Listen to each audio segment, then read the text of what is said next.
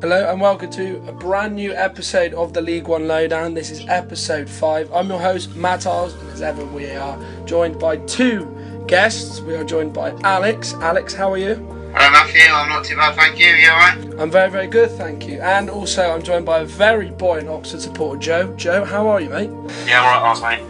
Good, good. Well, two thirds of the podcast are still very happy following Bank Holiday Monday's results, whereas I still feel a little bit glum, but uh, we'll leave that there, shall we? Uh, let's begin by talking about Rochdale. Uh, a few weeks ago on the podcast, we said they look dead and buried, but my goodness me, what a difference a few weeks makes.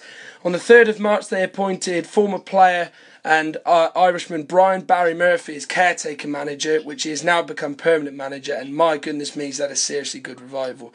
Since taking over as caretaker manager, they've gone from 22nd to 15th in the table and have a record of five wins, two draws, and two losses. They've beaten Wycombe, Scunthorpe, Bristol Rovers, and Shrewsbury in that run to move five points above safety and virtually secure their place in League One for next season. Let's start with you, Joe. Um, are you surprised as much as I am the fact that Rochdale have completely turned this around in just a short space of time? Yeah, I am surprised. Um, I think, uh, as you mentioned, we said uh, a few weeks ago on the podcast that we thought Rochdale probably them and Bradford were, were too far gone, but it's been an inspired appointment. Really, I think he's just um, rejuvenated the club from top to bottom. He's got the be- um, the best out of their top top players. Ian Henderson's got firing again for, for Rochdale, and um, yeah, I, I, am surprised because I, I, thought they were just too far gone, too too many points behind, but.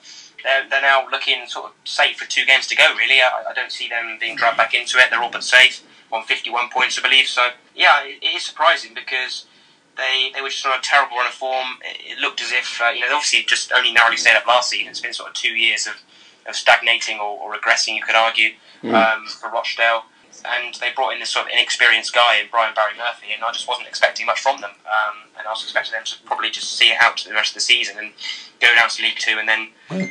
sort of rebuild. But it's been uh, it's been a great run of form, and you've got to give credit to, to, to Brian Barry Murphy. Yeah, you do, and uh, I completely agree with what you're saying, Alex. I mean, uh, it's, it's quite interesting because Rochdale, when he arrived, had the worst defence in League One, and he's really turned them round. I mean, they've conceded nine goals in nine games, which is a, a phenomenal record. And I mean, they made such a big risk in appointing the guy over Keith Hill, who you know has had great success at Rochdale. Arguably, is is a is a modern day legend. Um, what do you think's been the secret of their revival under uh, Brian Barry Murphy? Because you watched them a few uh, on Friday against Wycombe. What did you make of them uh, as a as a team? Well, I think the secret to their revival is that they um, gave Brian Barry Murphy a winnable set of fixtures to have his introduction to management in. But um, they, the, the wins they picked up wins against Shrewsbury, Scunthorpe, Accrington, Wycombe, Bristol Rovers. All teams in the bottom half of the table with the relegation scrap and that shows that they, they didn't give him impossible task because he did have games that you would probably say are the most more favourable uh, matches which you could pick up points in. And when, when I watched them on it was Good Friday, so a couple of days ago now, they they, they didn't look brilliant. They looked um, like your typical team in a relegation fight, but they um they like Joe said they do play to their strengths. They're good players. Like Henderson, he's I think he might be top scorer in the division now. Is he? He's was definitely up there. He's um, he's definitely up there for sure. Yeah. If you if you can um get the best out of him, they played um quite quick on the counter attack and um they got Henderson got his goal after they had a little bit of pressure towards the end of the match. That was enough to get a one 0 victory for them. It, it, seems like he's got um he's got a, way of playing which is less direct than what Keith Hill probably would have gone with. Mm. But then they had they probably did have to change their play style. They were going to um, turn their form around and start picking up results. So fair play to it. definitely worked, and they're probably going to remain in the division next season.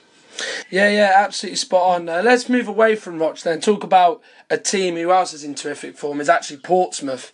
Sort of looking uh, the last ten games, they have won eight of them drawn one and lost one. The only game they lost was to Charlton away, which is not too bad a thing to say, given Charlton's record against the top six is pretty phenomenal. Uh, they've won six games on the bounce. They've beaten Scunthorpe, Shrewsbury, Wycombe, Rochdale, Birds, and Coventry. Okay, it's not the most exciting set of fixtures, but to have that run towards the end of the season is absolutely tremendous. Um, Joe, do you think that Portsmouth, after coming through this wobble that they had sort of January, February, do you seriously think now that they are strong automatic promotion contenders and not just playoff candidates. Yeah, I definitely think they're they're right in the hand. I think they've got a game in hand over Barnes, if I'm right in saying. Yes, they um, do. Yeah. If they win, they go back into the top two. Um, you know, they, they were really struggling sort of early in early in 2019. They were on a really poor run of form. It looked as if they were blowing it. Nobody would have been able to predict at, at that point that, that they'd be sort of go on this mad run of form that, that would see them back into the top two potentially if they win this game in hand. Um, and yeah, I mean, Kenny Jackett at this level, I think we've said it a few times in the podcast. You know, he's one of these managers that at this level can just knows how to get results. And uh, I don't think you know if you want to get promoted from this division, you know, Kenny Jackett's one of the best managers to uh, to do it. There's not many better out there than him, I don't think. They've got some good players. Um, they've got some experienced players as well. You know, Brett Pitman got the winning goal, I believe, in their last game. Yeah. Against Coventry, uh, he's a great guy to have around the around the club. He's been promoted a couple of times, promoted with Bournemouth uh, a couple of times, I think. You know, in, in these divisions, he's just a really handy player to have. Knows where the back of the net is, and I think you know, you look right through the team. Um, it's it's a good squad, and they've got some good forward players as well. Uh, really recruited well in that department in, in, in the January uh, with Vaughan and, and Bogle, they're bringing in um, really good additions. And yeah, I mean, I think that it's in sort of in their hands now. If they if they win all the remaining games, they, will get automatic promotion. And uh, I wouldn't bank against them doing that, to be honest. You you made you made very very good points there. One thing that stood out for me there was saying about Brett Pitman, Alex. I think when when they had this wobble in 2019, as sort of me and Joe just said there, he wasn't in the team, and you know he might not be the most effective of players when you want work rate, but he knows where the back of the net is. And it just seems to me it's a coincidence. He goes back into the team, their run of form gets good again. Do you think that that's something that I think it, do you think that that's been interesting towards it? Do you, do you see it like that? I think he's been a massive part of why they're starting to pick up, well, the why they've been picking up results again recently. He's um, such an emphatic finisher, played above League One level for most of his career, scored goals for Ipswich, Bournemouth. He, is uh, you saw from the, the way he took his goal against Coventry on Monday, he just absolutely rifled it into the top corner. Like a lot of strikers or players had taken a touch or anything, he just absolutely smashed it in first time. And it was it wasn't it wasn't an easy ball to hit as well. The ball was um, probably almost at hip height for him. He just absolutely whacked it into the top corner. He's um, one of the one of the probably the most natural finishers in the division. And when he's in the team, like when you've got a player like him, you're always going to be looking to score goals. You, you only need half a chance. You're probably going to be able to have a good chance of tucking it away. And he scored um, twice a game against Wycombe, which um, I was following the other the other week. He, he, he seems to be in good form himself, and it's it's definitely no, no coincidence that when he's back, that Portsmouth have been actually picking up their um, in their best form of the season. Yeah, yeah, you, you, you're quite right. I think what stands out for me with Portsmouth, I mean, you know, feel free you two, one, well, one of you two to jump in, but what stands out for me is they're the best team at sort of really grinding a result out of that top four. Um, you know, look at the results. Burton away, they left it late. Coventry at home, which was on Sky as well, as well as Burton, they left it late. Um, they do win games sort of by a narrow margin. They've had a couple of good wins. Bradford five one and Rochdale four one, and that sort of in those last ten games. But I think they are the best team in the division of of grinding that result when they haven't played particularly well. Would you agree with that uh, assumption, you two? Yeah, yeah, I would actually, and I think that's an important thing to have as a sort of uh, when you're going for promotion, just to be able to grind out results. It's sort of the old cliche is, you know, when you don't play well and you still win, that's that's the sign of a really good side. And I think Portsmouth have, have got that to accept. Not that they've not been playing that well, but you know, when they need to score a goal, when they need to get a result, they can they can go and get it, um, even if it's not that pretty. In order, you know, the way they're getting it. Um, and yeah, I mean, the three games left for them. Um, look, I think they've got a great chance of getting promotion um, for that for, for, that for that reason as well. You know, they can just grind out results, and when the pressure's on, I think I would fancy Portsmouth a little bit over, definitely over Sunderland, and probably over Barnsley as well, because mm. Barnsley went over a bit, bit, of a wobble a couple of weeks ago as well, didn't they? So yeah, I think. Um, yeah, I think Portsmouth now probably the favourites. You know, probably the favourites, which is crazy. A few weeks ago we discussed it, and they were sort of very much the outsiders. And now they're right at the forefront of the promotion race. So you've got to give credit to Kenny Jackett um, for the for the turnaround and. and for the way they've um, they've really uh, given it a right good go the last few weeks, and, and they're right back in the mix. Alex, do you have anything to add to that, mate, or do you just think that everything's sort of been said? Well, I, I definitely agree with what you say about um, they grind up results as well, because I think they were um, when they they um since uh, the middle of March. Uh, um, they, I think I was watching the. I can't get my words out. Sorry. I was, I'm following their game against Shrewsbury away, and Shrewsbury are dominating it, and um, they're really um, pushing Portsmouth back up until Portsmouth scored just before half time. I was thinking, well, if they do get a win here, this could be one of the biggest results of the season. You're not playing well. You can you have Mm. to do your defending. You're not completely dominating the game. You can, you need to be able to try and see out a result, and they did that. They won that game two 0 They um had also back to the Wolves against Wycombe. A bit more comfortable against Rochdale four one. Left it there against Burton. Left it there against Coventry, coming from behind. So it shows that they do know how to be able to get a result, and they don't know when they're being winning games from behind a few times. That's another important key, um, uh, an important fe- um, feature to have when you're going for Mm. promotion. And there are three remaining games: Sunderland away. This this a big one, but then you got Peterborough at home and Accrington at home. I think if they, if they can win Peterborough at home and beat Peterborough and Accrington at home, you'd probably fancy them to be able to get that second spot. Yeah, you would. I, I, I personally think that the Sunderland game on Saturday won't be the the moment that sorts out automatic promotion for them. I think it's the Peterborough game, that game in hand. If they win that game, regardless of what happens against Sunderland, say they get you know four points in the next two games, they are they you know they have every right to firmly believe that they can get out of this division. Wouldn't, wouldn't you agree with that? Surely that the Peterborough game is the deciding one rather than Sunderland. I don't know what you two think. I mean, they're two big games. I mean, Sunderland. I think if they can get past that game, um, they won't. The thing is, they can get past that game. They won't fear anyone. You know, if you beat Sunderland, who are arguably sort of the biggest team in the division, why would you fear? You know, Peterborough, who yeah, they're on a decent run of form there, sort of just outside the playoffs, but. I'm not sure. You know, I think if you can get past Sunderland, that would be a big psychological test past actually.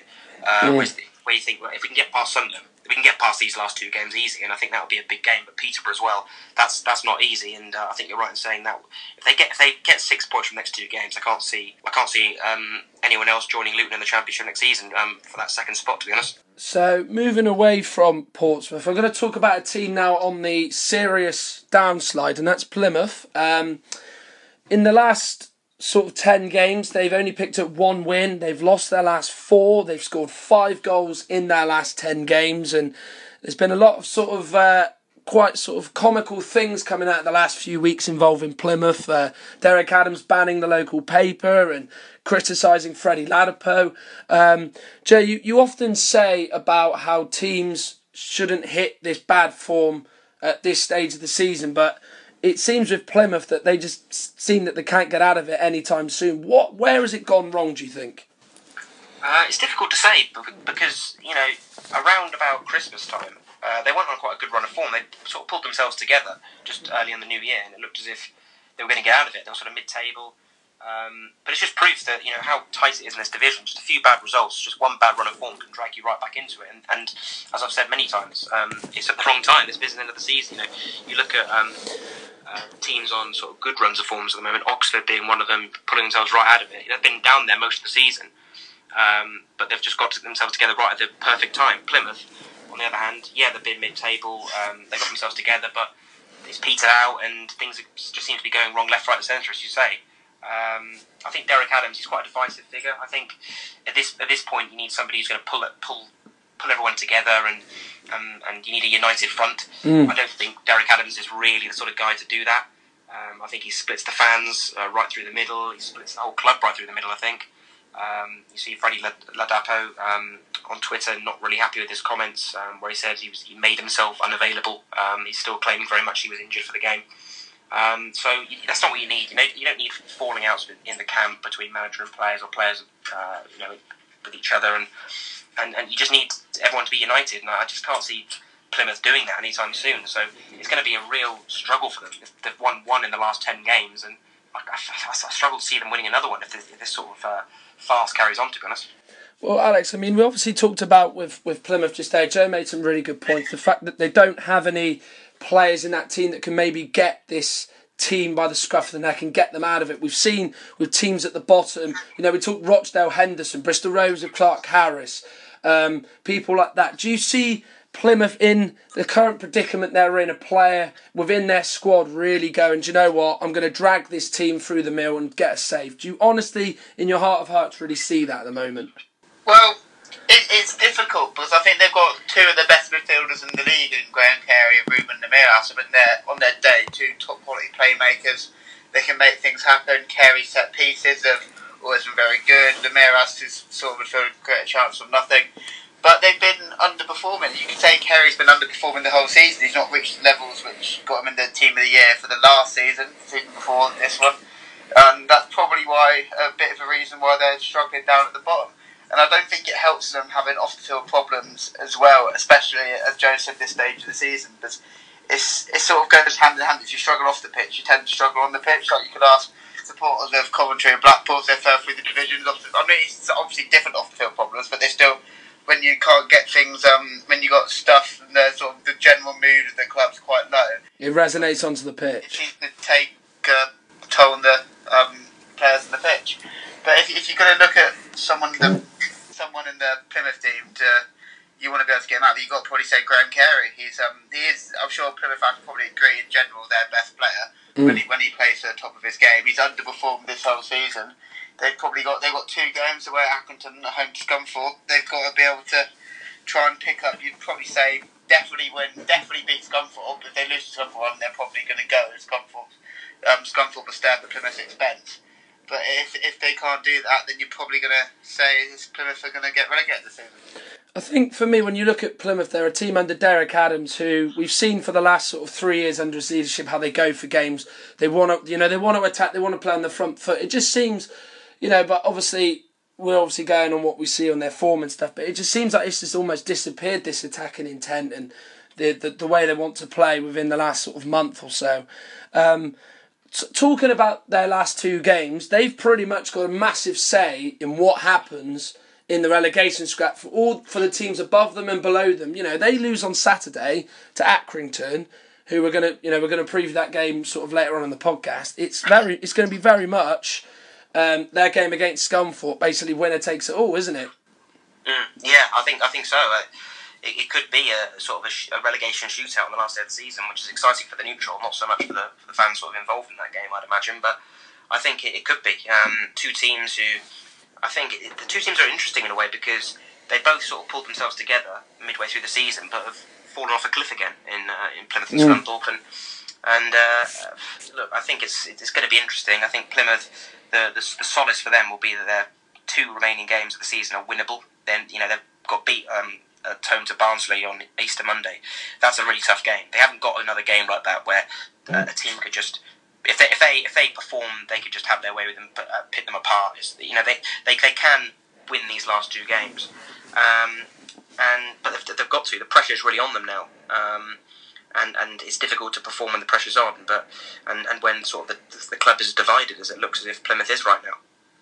Yeah, absolutely right. Moving away from Plymouth, I want to talk about now Coventry City, of course, as uh, Alex touched upon just a few minutes ago. Of course, they're a team who don't have uh, field problems, very much uh, having a very solid campaign back in League One after promotion from League Two last year, but very much off the pitch. It has been uh, one that's been very much talked about, of course, whether or not where they play their home games next season. They've got a dispute with. Um, the local Coventry Council, the arena company that own the Ricoh Arena. It's over rent disputes. Um, of course, they've had it before, uh, nearly six years ago now. They had to play at Sixfields in Northampton. Um, Alex, it's so sad to see a massive club like Coventry don't own the stadium, which for arguably is far too big for League One, and you know is very much a Championship level ground at a push touching Premier League. It's it's so sad to see a club, you know, that was in the in the early part of the 21st century was part of the Premier League to sort of see it fall on its knees as it is off the pitch. It's it's quite farcical, really, isn't it?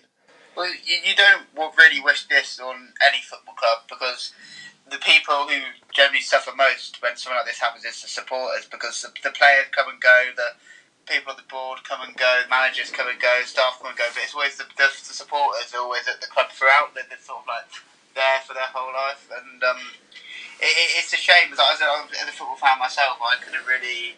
Like, it'd be strange just having like not knowing where your clubs will be playing their home games in the following season. But I think they are. They've got, they've got um, a meeting with um, Wasps and their stadium owners, um, which has just been delayed. So making progress um, to stay in the stadium. It's now been delayed until the 29th of May.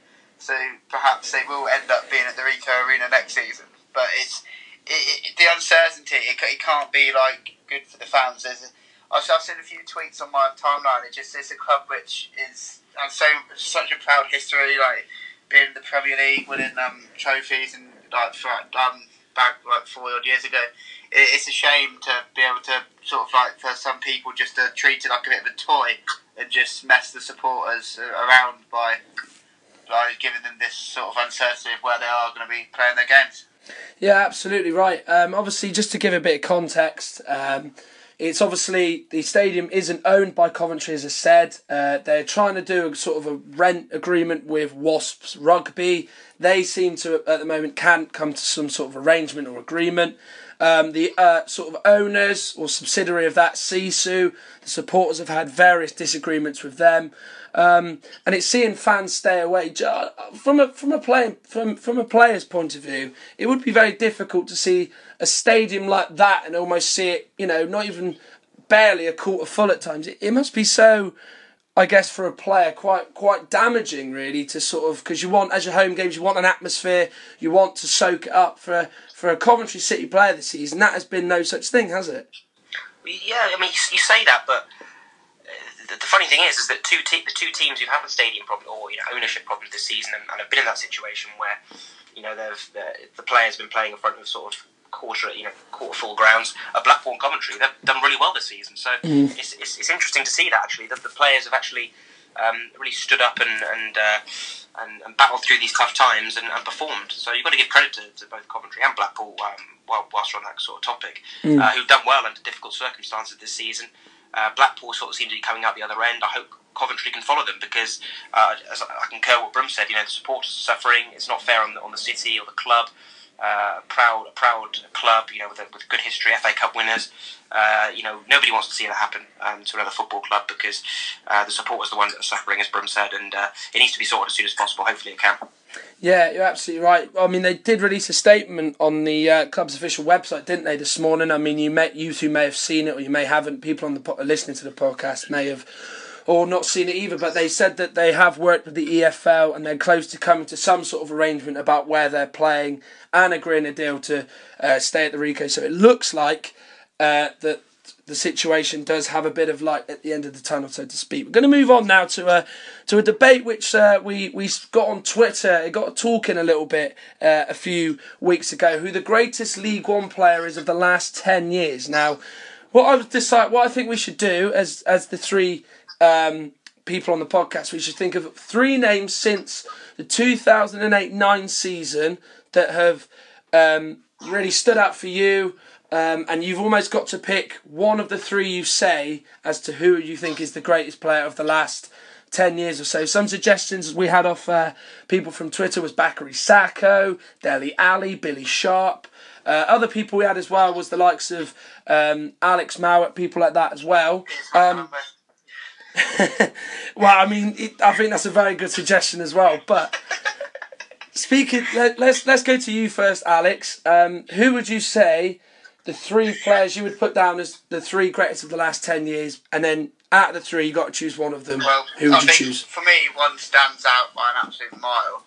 Um, but my, my three would probably be, uh, I'd put it in descending order. So from last season, Bradley Dack, and then a couple of years before that, Billy Sharp, and then before that was Jordan Rhodes when he was at Huddersfield. But I think Jordan Rhodes, by, by a mile, is probably the best player to have played League One. He scored 36 league goals in that season. Huddersfield went up in the playoffs in 2012, including five in one game live on Sky against Little Wycombe Wanderers. he's, an, he's an absolute animal. There's no. It's, it is almost. It, it just took in a way just took a bit of the, took the Mickey out of the defenders in the league. It's you could tell he was just way too good for the division. He, he seemed to, similar to what I said about Pitman, but more of an extent, just finished all the chances he got. He was a proper poacher. You just, you just, he just knew when you step into step on the pitch, he was going to score. And uh, he got um, he got in team season, got promotion for his club, and then earned a move to Blackburn. Um, when they were, when they when they agreed um, the move, he there in the Premier League. So it's he got interest from Premier League clubs from playing in League One. That doesn't go um, easy doing because you're jumping up two divisions. They ultimately did play in the Championship the following season with Blackburn. They, when they're interested in it, they were a Premier League club. And I think he's definitely the best player, in my opinion, to have played in League One in the last 10 years. So Alex has gone with Jordan Rhodes. Joe, uh, who would you go with, and uh, sort of what's your justification for it? Uh, well, I'll just put my, my three across, and that's uh, Yeah, yeah, sure. I, I definitely Jordan Rhodes definitely in my, in my three. I think that season with Huddersfield was just unbelievable. Probably the best individual season I've seen from a player in League One.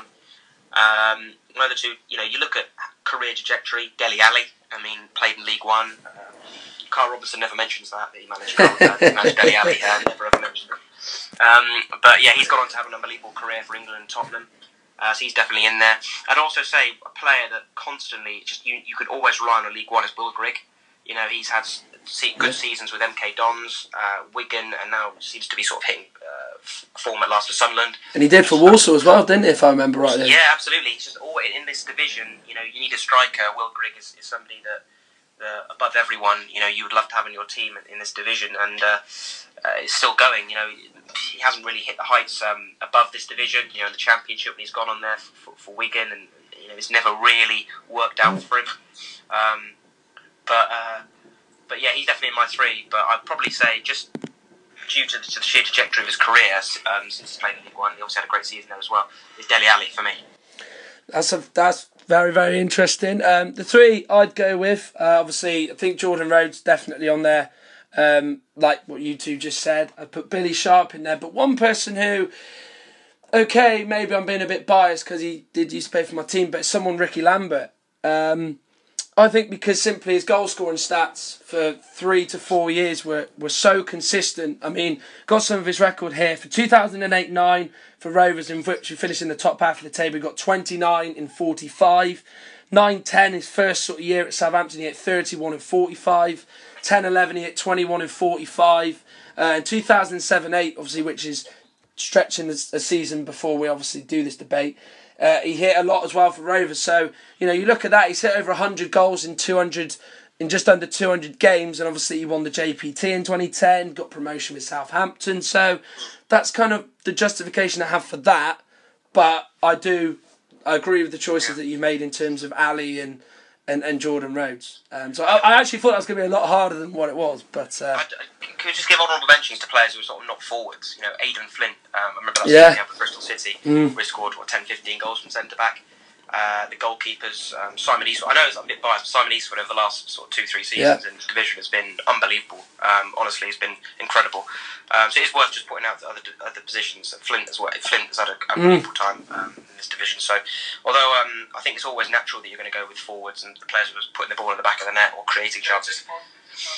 Jose Font, yeah, yeah, Yeah. Jose Font. Um, but I- think I was- I was- scoring the goals, but I think other positions were honourable mentions. I think you know I said as well. I think uh, when Peterborough were in the level, George Boyd, Craig Mackail-Smith. I think obviously you know he's another striker, but he hit a lot of goals at the level. Yeah, Um, and obviously there's there's a lot of other players which you, you you know if you sat down and really looked at over the course of the seasons you'd throw in immediately. But trying to reel off the top of your head, it's Lallana. yeah, yeah you would. Right, so we go. We move on to the part of the podcast where we do our predictions for four big games uh, concerning the uh, weekend.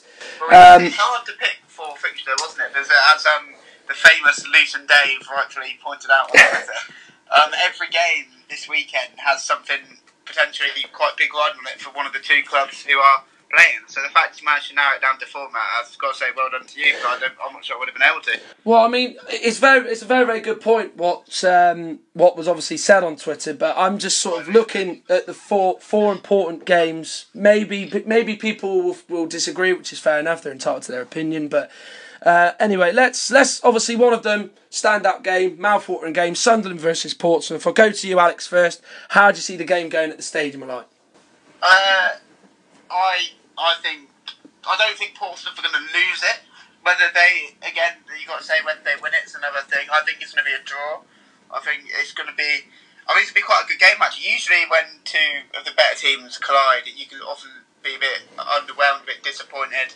But I don't. I don't think it's going to be like that. I think both teams are going to attack from the off, play to um, score goals. I think both teams are going to play to win. But I just don't think either's going to be able to quite be able to get the upper hand on the, the on, on the other one, so I'm going to go with a one-all draw. I think I, I, I don't know. Really, I can't predict whether they take the lead and whatnot, but I think it'll be a score draw, and I think it's going to be a really good game, and I think it's going to be well worth the trip up for the Portsmouth fans. Joe, do you have the same feeling as what Alex did, or do you think something may be slightly different?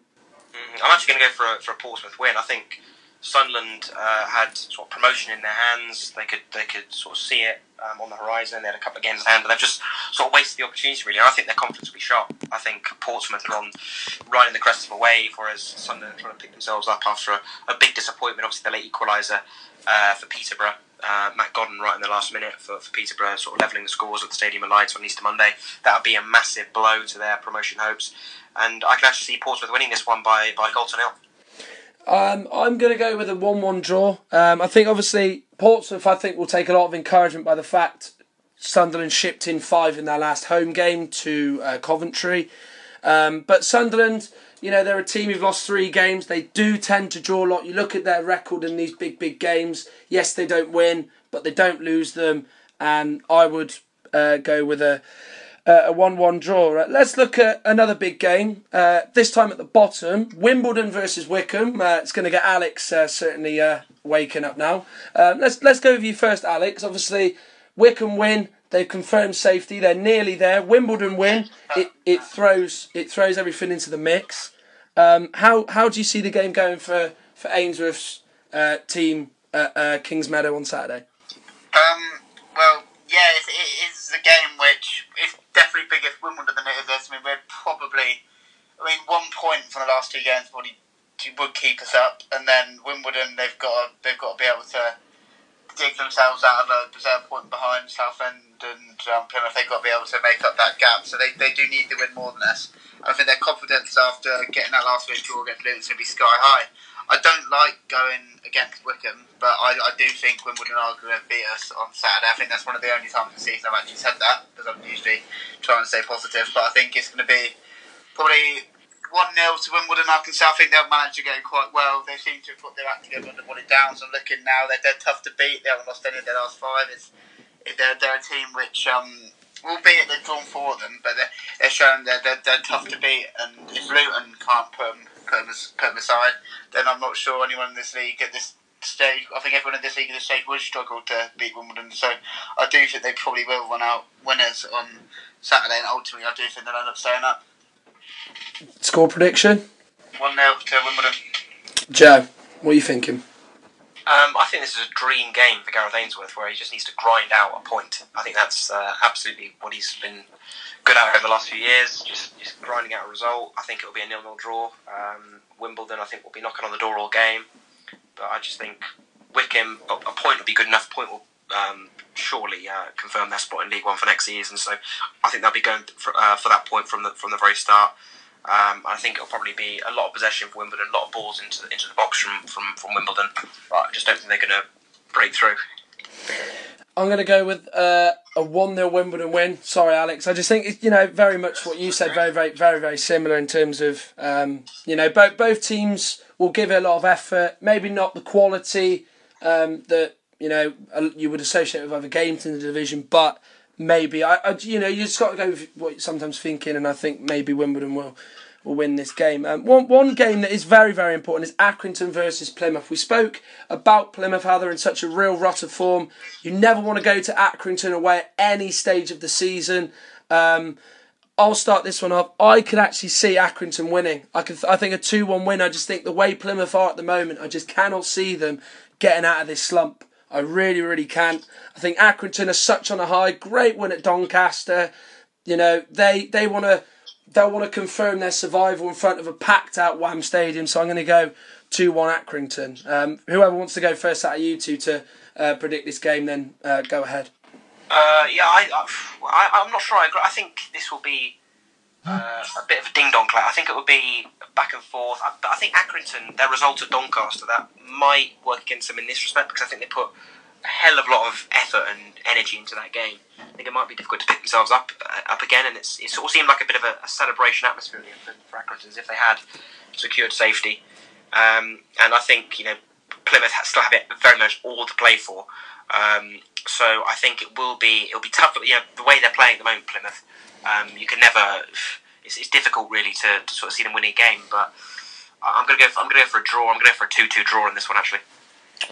Not too bad, Alex. Your uh, your thoughts on this one, mate?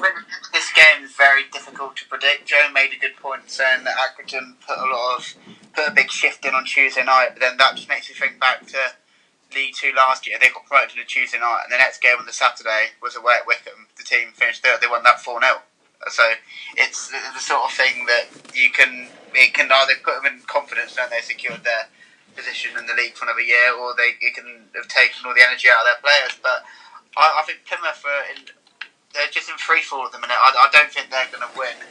But so I'm going to probably go for I said two 0 Accrington. I think they'll have enough just to see off a Plymouth side who have been underperforming in the last um, in the last um, six seven weeks or so, and I think Accrington will have enough to just um, be able to dispose of them effectively enough. The final game I picked out is a very, very tough one, the, the, the last game I picked out. But the one I'm going to look at, I think, is Rochdale versus Southend. Simply, obviously, because we, we did talk about uh, Rochdale at the start of the podcast. Southend, of course, got a massive win. Their first win in 16 versus Burton Albion on Easter Monday. Um, really, over the Easter weekend, should have got six points if it wasn't for a dodgy refereeing decision against Walsall. Um, Alex, you gave us the last prediction for the uh, Accrington Plymouth game. How do you see Rochdale Southend going? Do you see um, Southend getting a result, or do you see Rochdale doing what they've done the last two games and edging it slightly? Again, it's another one quite hard to call. I can imagine, as for a similar reason as to um, uh, the Wimbledon Wycombe game, I think the, the, the win for the points for Southend is more important than are for Rochdale. Rochdale will probably say 51 points, they're not going to go down with that. And then Southend they've finally got their first win for well since January, and that's going to probably put their players in a bit of a high. I, I, I think I don't think I think it'll probably be a draw. It's it's a tough game. It's a really tough game to call again. But I mean, yeah, all four this week. I mean, pretty hard to call. I'm gonna say it's, I'm gonna go with the nil nil draw. I, I think maybe Southend no with Plymouth and um, Scunthorpe playing each other. If whatever they can pick up will be massive, knowing the fact that one of those two will definitely drop points in the final day of the season and if they can keep their destiny in their own hands, which a point I think it probably will do that, but they, they can't be sure, but I think it will do that. They they will be able to go into the final day with um, their own destiny in their own hands, and I think you can't really ask much more after going 16 games without a win or whatever it was. So um, yeah, I'm going to go for a nil-nil draw. See, I'm going to go the same score on a journey. I, I I would have to say I agree. I think I think they'll look at Plymouth versus Scunthorpe on the last day and think, you know, if we could get a positive result you know, get five points from the last three games. I think they would take that. And the way Rochdale are playing, two 1 0 wins in their last two games, they, you know, I think Southend will set up to, to almost go there and try and get a point. Um, whether or not they can execute that game plan will remain to be seen. But I do think that it will be a nil nil. Are we going to get a clean sweep of nil nils, or are you thinking something less uh, or something different, Joe? Uh, I'm going to think something different. Um, and I think I actually think Southend are going to win this game just because I, th- I actually think Kevin Bond's done a great job. Apart from one sort of off game against Wycombe, where they, I think by all accounts they deserve to lose, um, they've actually in every game apart from that they've been they've played well. I mean, they should have won at Fleetwood a late lapse, lapse of concentration from a set piece cost them that. It's a, a, poor refereeing decision against Walsall um, cost them two points in that game, and they actually had a really impressive win on Easter Monday against Burton Albion, who were sort of relatively informed and you know top half of the table. So I actually think Southend. Uh, I, I can see them winning this game one 0 actually. All right, brilliant stuff. So that wraps up everything uh, on the podcast for this week's episode. My thanks goes to Alex uh, f- uh, for his input. Alex, thank you very much. Absolute Pleasure, Matthew. Absolute pleasure as always. Very, very good stuff. And also, my pleasure goes out to Joe Ciccone. Thank you very much, mate. Uh, no worries, Alice. Cheers. Uh, that's great stuff. Uh, right, so if you haven't already, subscribe to the Twitter at L1 Lowdown uh, to see all the information that we tweet out. Uh, to subscribe to the SoundCloud account, uh, that will be very much within the uh, Twitter as well. And also, if you want to listen to the Championship or have a very genuine interest, listen to at Championship Chat with the host Elliot Jackson there. So all of from all of us here at the L1 Lowdown, very much goodbye, and we'll see you for next week as we preview the last round of fixtures.